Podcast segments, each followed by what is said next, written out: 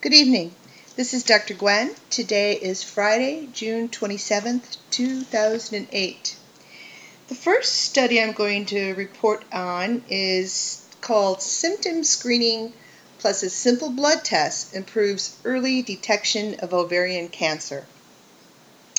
Women's reports of persistent recent onset symptoms linked to ovarian cancer, abdominal or pelvic pain, difficulty eating, or feeling full quickly and abdominal bloating when combined with the CA-125 blood test may improve early detection of ovarian cancer by 20%, which is pretty significant, according to new findings by researchers at Fred Hutchinson Cancer Research Center. And this is published in Cancer, the journal Cancer. Research has found that when used alone, a simple 4-question symptom screening questionnaire and the CA-125 ovarian cancer blood test each detect about 60% of women with early-stage ovarian cancer and 80% of those with late-stage disease. This study found that when used together, the questionnaire and the blood test may boost early detection rates to more than 80% and late-stage detection rates to more than 95%. The PI said, the principal investigator said, that of course it's the increase in the detection of early-stage disease that is the most exciting. Cure rates for those diagnosed when the disease is confined to the ovary are approximately 70% to 90%. However, more than 70% of women with ovarian cancer are diagnosed with advanced stage disease when the survival rate is only 20 to 30%. This research, according to the investigators, suggests that if a woman has one or more symptoms that are new for her, having begun within the past year, and if the symptoms happen nearly daily or at least 12 times a month, that may well be a signal to go in and discuss the symptoms with their doctor. It probably won't be ovarian cancer, just as most breast lumps are not breast cancer, but it's still a sign that it might be worth checking with their doctor to see if a CA-125 blood test and transvaginal ultrasound is appropriate. Assessing the symptoms included in the Symptom Screening Index may already be done by some doctors based on a consensus statement issued last year by the NIH, which is the National Institutes of Health. The researchers hope their symptom index will help doctors know which among their patients who complain of symptoms such as abdominal swelling and pelvic pain might have cancer. The Symptom Screening Index, developed in 2006, developed by Dr. Barbara Goff, who is the professor and director of gynecologic oncology at the University of Washington School of Medicine, is not used proactively in clinical general practice. But Anderson and her colleagues are conducting a pilot study to assess the value of using it as a screening tool among normal risk women as part of their routine medical history assessment. So I think what comes out of here is that if you have these symptoms, abdominal bloating, pelvic pain, and the other ones that I mentioned, is that you really want to get into your, I would recommend that you go to your OBGYN, or at least with your yearly Pap test, and to make sure you discuss these.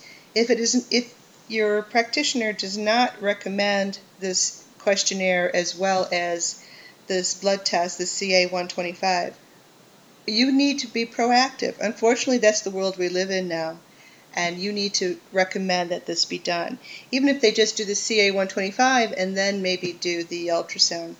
The thing is that we really need to work on early detection, and you need to, again, bring this to your practitioner's focus. The next one is called Personal Benefit, Helping Others Motivate Clinical Trial Participants. Most HIV-infected individuals participating in a clinical trial hope to benefit personally from the research, but also understand they are contributing to society. And this is in a report in the June 23rd issue of Archives of Internal Medicine.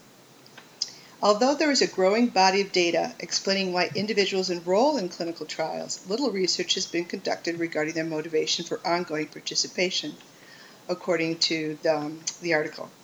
Why do patients participate, especially those randomized to a control group, continue to accept the added risks and burdens, such as additional clinic visits, extra research procedures, that clinical researchers places on them. Answering those questions is what the researchers were looking at, and they felt it was important given the view that clinical research inappropriately exploits patient participants by exposing them to added risks and burdens for the benefit of others.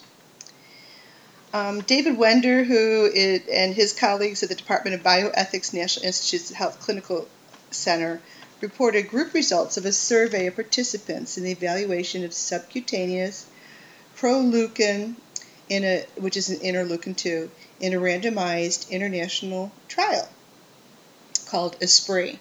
ESPRI is a phase 3 trial comparing antiretroviral medications alone to antiretroviral medications plus interleukin-2, a protein which is associated with the immune system. HIV-infected patients from Argentina, Brazil, and Thailand who had been enrolled in the study for at least 6 months responded to questions regarding their motivations and experiences. And here's what they found.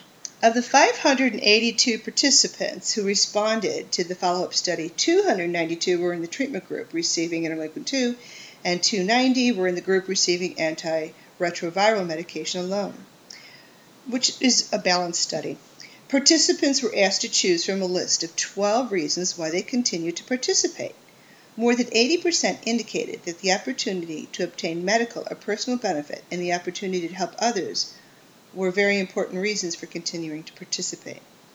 Also, 90% believed they were making up important contributions to society, and 84% expressed pride in helping to advance scientific knowledge.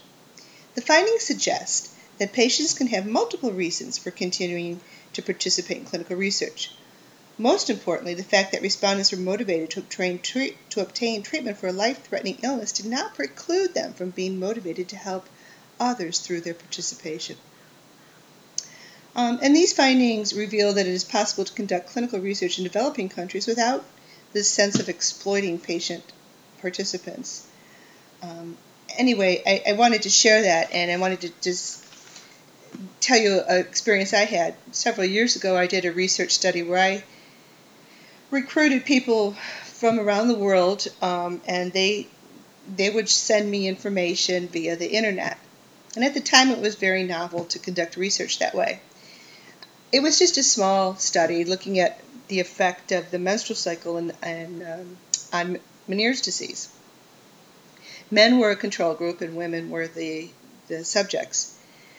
Anyway, make a long story short, the women had to do daily diaries. We also had to confirm that they were ovulating, so they had to test their urine for ovulation. And the men did the daily diaries. This in itself, and it went over 4 months, was very time-consuming. And I offered in the beginning of the study to give $25 to the men for completing study protocols and $50 to the women.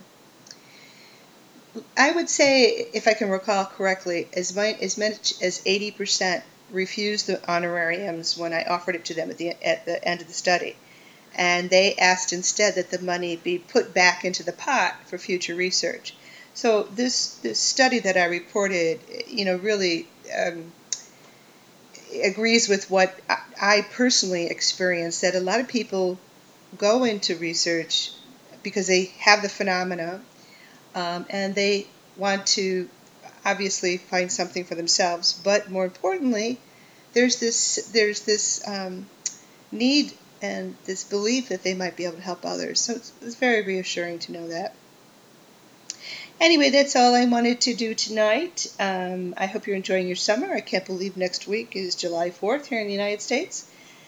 And I wish everyone well. I wish everyone joy, health, happiness, and most importantly, take good care of yourself. This is Dr. Gwen.